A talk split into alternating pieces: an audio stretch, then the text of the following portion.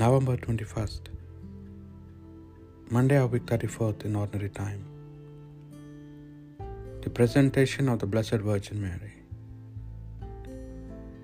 A reading from the book of Apocalypse. In my vision, I, John, saw Mount Zion, and standing on it a lamb who had with him a hundred and forty four thousand people, all with his name and his father's name written on their foreheads. I heard a sound coming out of the sky like the sound of the ocean or the roar of thunder. It seemed to be the sound of harpists playing their harps.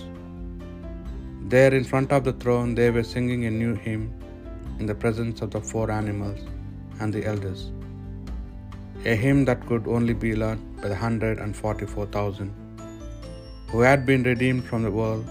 They follow the Lamb wherever he goes. They have been redeemed from amongst men to be the first fruits for God and for the Lamb. They never allowed a lie to pass their lips, and no fault can be found in them. The word of the Lord. Such are the men who seek your face, O Lord.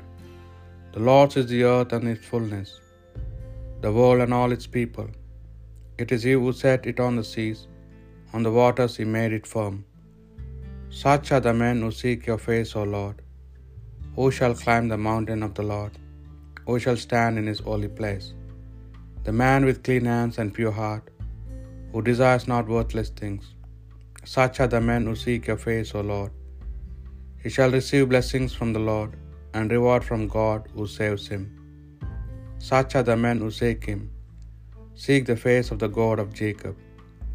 Such are the men who seek your face, O Lord.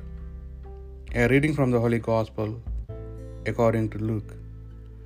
As Jesus looked up, he saw rich people putting their offerings into the treasury.